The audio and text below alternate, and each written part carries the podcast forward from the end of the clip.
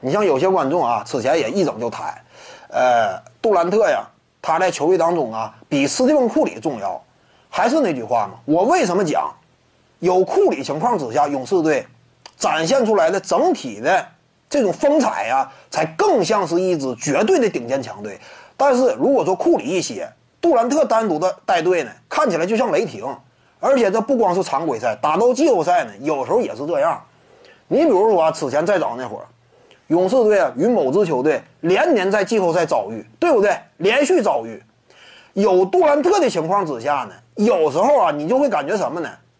好像说场面上杜兰特大量的中距离单吃，效率呢甚至也不错，但是勇士队整体的进攻节奏完全被打打乱了。那些年几乎啊。那某支球队态度也非常明确，我就是不让库里打出表现。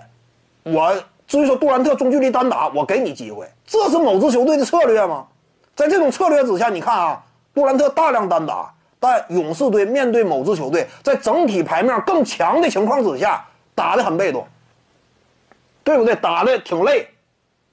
但是你再看之后呢？比如说二零一九年季后赛。某支球队阵容，说实话，那就好像是风水轮流转一般。之前那一年，克里斯保罗关键时刻大腿受伤打不了了，但是接下来呢，勇士这块接连遭遇伤病，凯文杜兰特呀，很早就高挂免战牌了。在这种情况之下，某支球队眼看着就要收掉比赛了。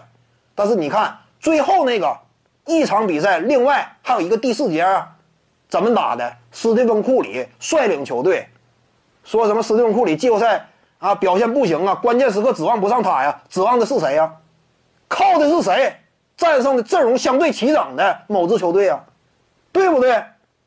尤其是最后一场嘛，斯蒂芬库里率领球队啊，什么样的表现呢？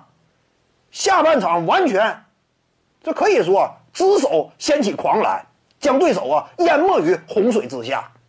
这是斯蒂芬库里的发挥吗？他率领球队不好使啊。面对顶尖的球队，挺进的总决赛，对不对？那你就这个角度，你看不出来吗？真正的战术核心在谁？围绕谁打的情况之下，勇士队啊，这样一种能力层级呀，为什么当年二零一五年、二零一六年勇士队势如破竹？真正的核心是谁？那会儿有杜兰特吗？没有吧？围绕谁呀？连续两年闯进总决赛的斯蒂芬库里吗？而且，二零一五年完成的登顶吗？二零一六年上来打骑士队一个三比一吗？这是事实，对不对？各位观众要是有兴趣呢，可以搜索徐静宇微信公众号，咱们一块儿聊体育。中南体育独到见解就是语说体育，欢迎各位光临指导。